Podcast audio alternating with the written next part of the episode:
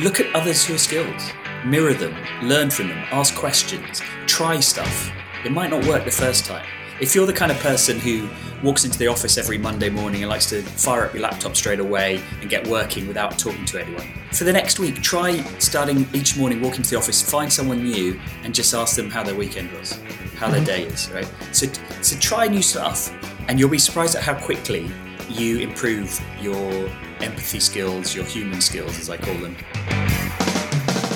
Welcome to Management Development Unlocked, where you will learn how to nurture a world class management team.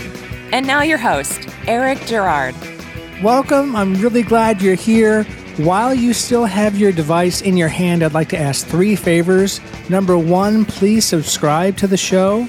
Number two, please share the show with just one other person. And three, go to girardtrainingsolutions.com and download my free ebook on becoming a manager. Today, I have Faris Aranki with me. Faris, welcome to the show. Who are you and what do you do? Thank you, Eric. As you said, my name is Faris Aranki, and uh, I am the CEO of a, a, strategic consulting firm called Shiageto Consulting. At Shiageto Consulting, we work with companies and individuals to make them more effective today than they were yesterday. And we do that through three key pillars. We help improve around IQ, EQ, and FQ. So that's uh, creativity, emotional intelligence, and focus. Focus. I've never heard the FQ piece before. That's that's unique. Grand. Oh, well, yeah. Yeah. Well, you know, tell us about it. We've got a list of things to talk about. I'm especially in, intrigued in FQ. So why don't we lead with that? What is FQ? Yeah, sure. You know, why do we talk about FQ? So FQ is about focus, but really each of those three components are really important. And and, and uh, the reason we identified FQ and focus as a, as a key missing element is I've been a strategy guy for 15 plus years now. And I see uh, some of the common problems of strategies actually being successful. One key building block is focus. Too often, too many companies are trying to do too many things at the same time. And so they don't dedicate enough attention, focus, care to things that they say are important. You know, it's not uncommon to go into a company and find they say, they'll say to me, Hey, Faris, we've got a hundred strategic pro- projects. And I said, hundred, right? You wouldn't have a hundred important things in your life. You wouldn't try and move house, get married, lose weight, learn a new language. You know, a hundred of those things at the same time. So why do you think your company can? Uh, and they were like, Oh yeah, good point. But uh, they, they often find it very hard to focus in terms of that. But also at the individual level, we all find it hard to focus, even if we know what our task is, because there's so many distractions in modern life that if you can get a better grip on that, just think how much extra effectiveness you'll get out of your day and achieving your goals. That is an excellent point. I find, for example, I am married to my phone. And uh, I, I know my listeners can't see this, but my phone is in a gr- bright green case so that I don't lose it because I'm so attached to it. And I have to consciously turn it over or hide it from myself to make sure it doesn't distract me. Yeah. So, yeah. and that's just one example of, of, of a, a, thing that takes away focus and distracts folks. Completely, and and those are actually the visible distractions, right? Yeah, and uh, and let's not dismiss how difficult it is to put away your phone, right? Because there's whole teams of neuroscientists working to get you to use your phone more. But think of the hidden distractions, Eric, right? And a classic ones I tell to people is think about food and heat right? If you're hungry, how much of your brain goes to, oh, I'm hungry. Oh, what shall I have for mm. lunch? Oh, right. And imagine you've got a really important report to write that more, you know, and it's getting to about midday. You lose suddenly, you'll see your effectiveness drop right off if you were to actually track it because of the hunger. Similar thing, if you're in a room which is too cold or too hot, your brain will go to that and go, oh my God, I'm too cold, I'm too hot. And the best thing for your focus is to fix that immediately and keep your attention on the on what you should be. But actually, most of us just put up with it and therefore get slightly distracted and lose some of those focus points that we should be dedicating to what we've said is a very important task. And if you add all those things in life and you think you're dedicating 100 points of importance to something, you're probably only doing 20 or 30 because so many mm. things are robbing you of that um, focus. Yeah, absolutely. And in the case of hunger, just a quick aside, if I'm hungry, 100% of my focus goes to that. I do not I I do not do well if I am hungry. My my family knows if I get hungry, feed me quickly, otherwise I'm going to get hangry and that's a bad thing for everybody involved. Okay, so for managers and especially new managers, you would say that that focus is incredibly important. Is is that an accurate summation? If, if, as a new manager, leading others, focus is incredibly important, both for yourself, but you need to be able to articulate to the team. Here's your challenge: the three, no more than three priorities they should be working on. So it is mm-hmm. clear to everybody. That's number one thing. Set the focus, set the clarity. Then number two, remove any barriers in their way to them being able to focus and dedicate on achieving those three priorities. And that could be things like, hey, feed them if they're hungry or you know lock away their phones. But i'm talking more much more tactical right? How many times in an office let's say a printer's out right? And your whole team have to do a workaround because the printer's out. They might have to go to another you know a nearby team. That's you know if you if you extrapolate how much time is lost across the team that's a lot. So fix that. Or they don't all have the password to get into the new software. They haven't been trained in it. Think how much time is le- lost to them having to find a workaround for that. So remove these kind of barriers and some of them are physical and some of them are emotional right? Two people don't get on blah blah. That's your role as a new manager to be bring super dedicated levels of focus and increased uh, performance out of your team. Very insightful. Thank you. Well the next thing i'd like to talk about in that equation is emotional intelligence. Yeah. and again you know that my my lens is new managers. Yes. But you're welcome to broaden that if you want to and, and just talk about in general how important emotional intelligence is in the workplace today. Yeah, and let's just set the scene. What I mean by emotional intelligence versus maybe what some other listeners uh, uh, have got in their mind, because it's one of those very new but very nebulous terms that can mean lots of things. I mean the ability to take others with you on the journey, the ability to get them to buy into an idea, get them excited, get them engaged, and really think about them. And I think this is so powerful uh, a skill that we should all spend time working on it. Because it I, you know i go back to my strategy days. I used to be the guy who would come up with super smart strategies. I was paid for you know big bucks different companies go and work go out work out what we should do. But 90% of those strategies failed to land because people didn't buy into them. Because what i'd do is i'd develop a very complex solution a model. I'd pass it on to someone senior who either didn't understand it, didn't believe it themselves, didn't, you know, or they were were not well positioned in the firm. They couldn't and they'd try and sell it. You know, they'd just go into a board meeting and say, "This is what we're doing," and others would just look and go, "No," for one reason mm-hmm. or another. Mm-hmm. And that's the lack of the emotional intelligence. That's the lack of the the EQ. So, as a new manager, let's let's make this really crisp for your listeners. Being able to flex uh, and communicate to your teams in the style that they like and get them excited and engaged is such an important piece of the jigsaw. And many of us aren't taught that or realize it until too late. Mm-hmm. Yeah, emotional intelligence, especially these days, is incredibly important. And it's something that I'll be talking about in my in my upcoming book is, you know, the fact that you've got to develop emotional intelligence and empathy. And those are skills that you can learn. That, you know, it's not it's not something mysterious. It's something that you can learn and develop. Yeah. Carrying on from here, let's transition into empathy and talk a little bit about the the how important empathy is in general and then specifically for for managers? Yeah being able to you know the old saying walk a mile in somebody else's shoes is incredibly powerful. So as a as a manager as a new manager how can you do that quickly with your team?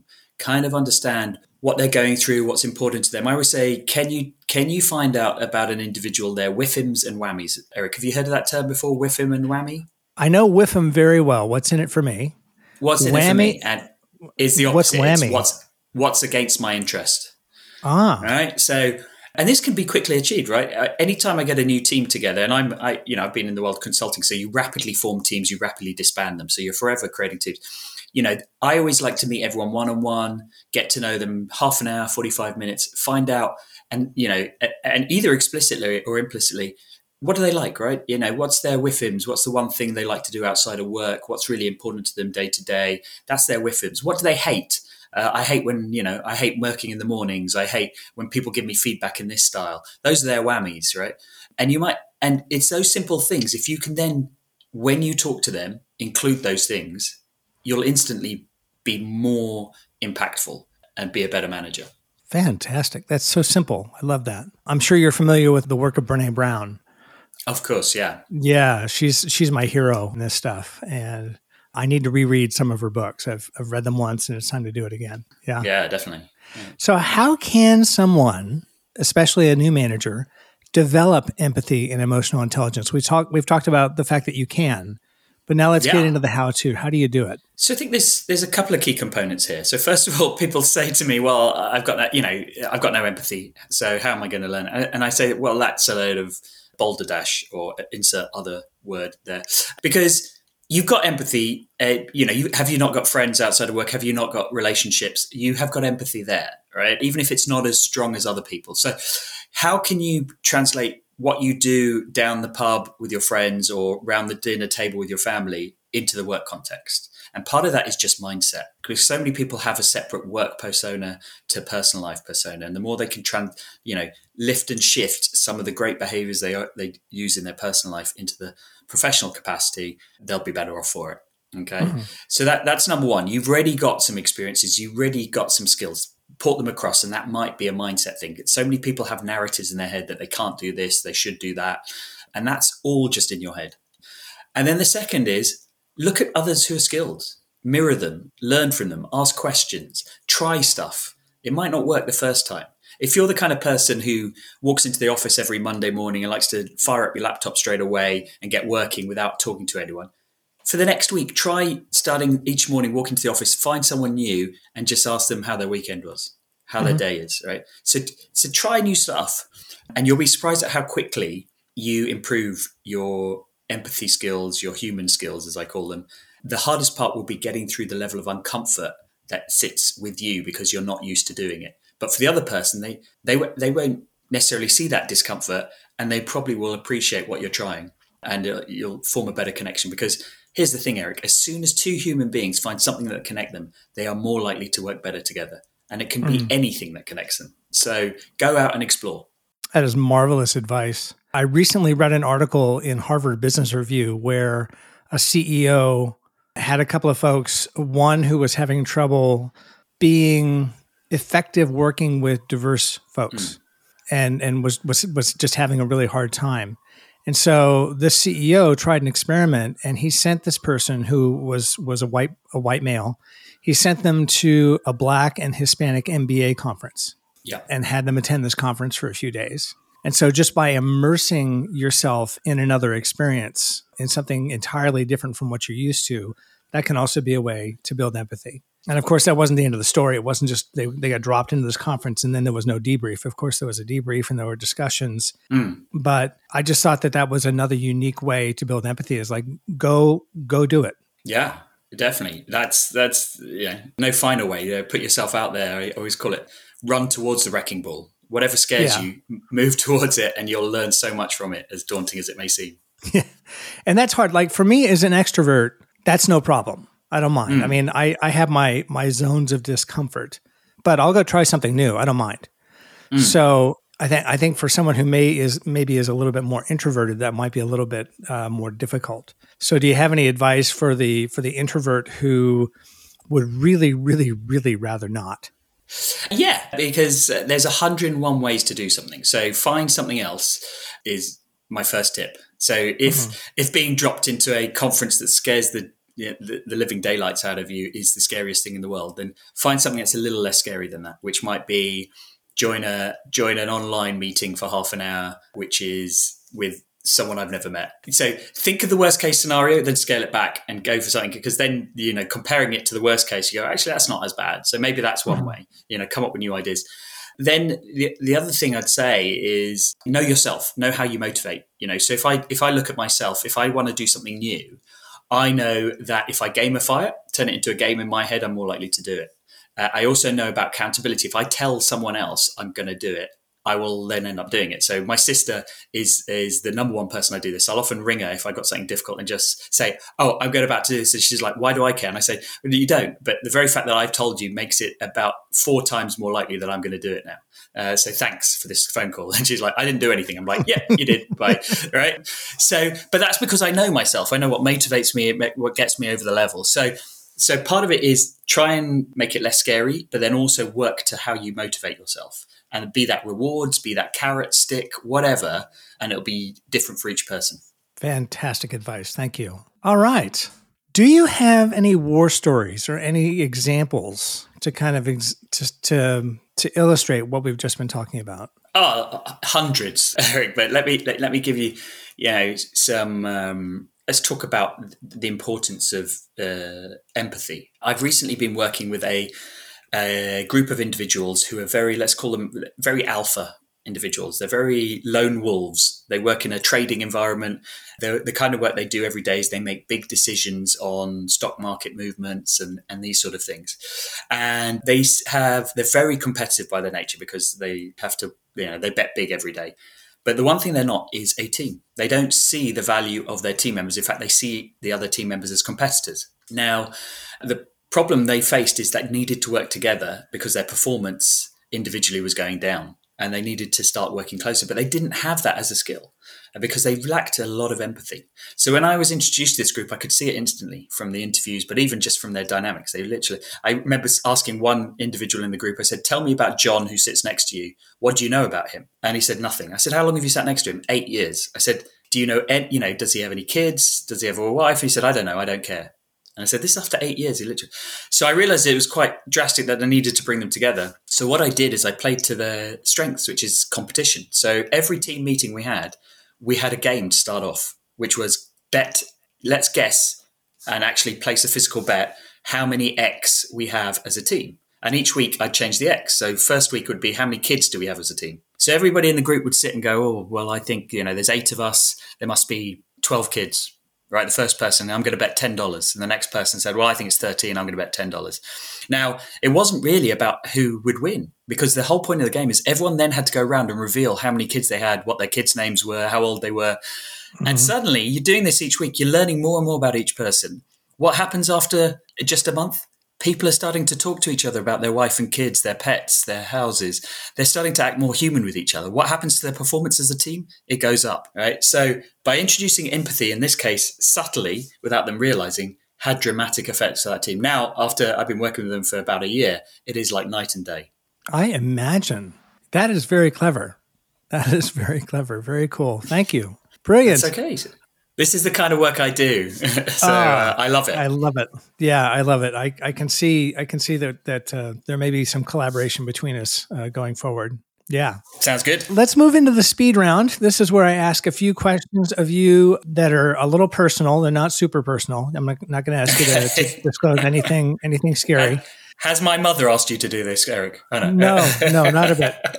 But uh, no, those are easy. These are easy questions that just help help the listeners get to know you a little okay. bit better. All right. Yeah, sure. So the first one is if you could interview anyone, if you were in this seat, who would it be and why? Uh, I would like to interview. Oh, there's so many great people, but it basically someone who has knowledge that I have absolutely none of. So it literally could be any field, any topic. So it's not an individual per se, but uh, every every week, Eric, I do something that is called random networking, where I get paired with a random person around the world to chat for 45 minutes. And I have met people in China who are number one at aerospace, people in Hungary who know all about AI, people who, you know, uh, so that is a highlight of my week. And it kind of makes me feel like I'm in your chair each week. Oh, that sounds cool. Yet another thing I want to talk to you about. Okay. Next question. What is your yeah. favorite vacation spot and why? ultimately, uh, I'm I'm Palestinian by origin, and I think there's nowhere better in the world than Jerusalem for the cross smash of cultures, religions, experiences. It's also I've been going there since I was a kid. I love going to the West Bank and the Palestinian territories, and so not your typical holiday destination, but for me, an amazing place to visit. I would love to go to Jerusalem. That would be a neat place to go. Where would you most like to travel aside from Jerusalem? Do you know what? This year I'd love to go to uh, one of, if not all of, Japan, South Korea, or Brazil. I've been to Japan and Brazil. South Korea it doesn't it doesn't count that I spent like six hours in the Seoul airport, right? only you set the rules for your life, Eric. But every year I try and challenge myself to visit two new places I haven't visited, and I've been doing that for, apart from COVID aside, probably the last twenty years. So it's a great way to see the world, and you never know where you end up. Yeah, I would really I recommend Japan for sure and just get yourself a guide. It's more fun if you're with somebody who speaks the language and knows the culture and so on. Good tip. Okay. Yeah, I'll, I'll, be talking to you about that off, offline. Oh yeah, I I spent a couple of trips in a place called the Izu Peninsula, which is southeast of Tokyo, and it's known for its hot springs. Oh, yeah, so nice. Oh, ah. yeah, really, really nice. Last question: What brings you the yeah. most joy in your life? Oh, I think it's either learning something new or helping somebody uh, embrace something that you know is going to be a turning point in their career or their life. You know, I started off as a school teacher many years ago, teaching high school math and economics. And that joy, it's the same today is the joy I used to get teaching 11 year old a new math technique that you knew would change their life once they grabbed algebra or once they, they got a equation, you knew things were going to be different for them. So I still get that feeling today when I work with teams and see that epiphany moment. Right on. Cool. Thank you. Well, Faris, thank you so much. That was a fantastic interview. How can yeah. people find you if they want to learn more? Uh, so there's two places they can find me. They can hit up my website, company website, which is uh, www.shiageto.com, and Shiageto is S H I A G E T O. And I almost couldn't remember the spelling there. And then the second thing is look me up on LinkedIn. I spend a disproportionately large amount of time there. It's Faris Aranki. Uh, there should be only one of us, and uh, love to carry on the conversation there. Beautiful. Well, thanks for listening. Please subscribe, comment, share, and connect with me on LinkedIn as well. And uh, we'll catch you at the next one. Bye bye. Thank you for listening to this episode of Management Development Unlocked. Want more? Get a ton of insider tips and tools at girardtrainingsolutions.com.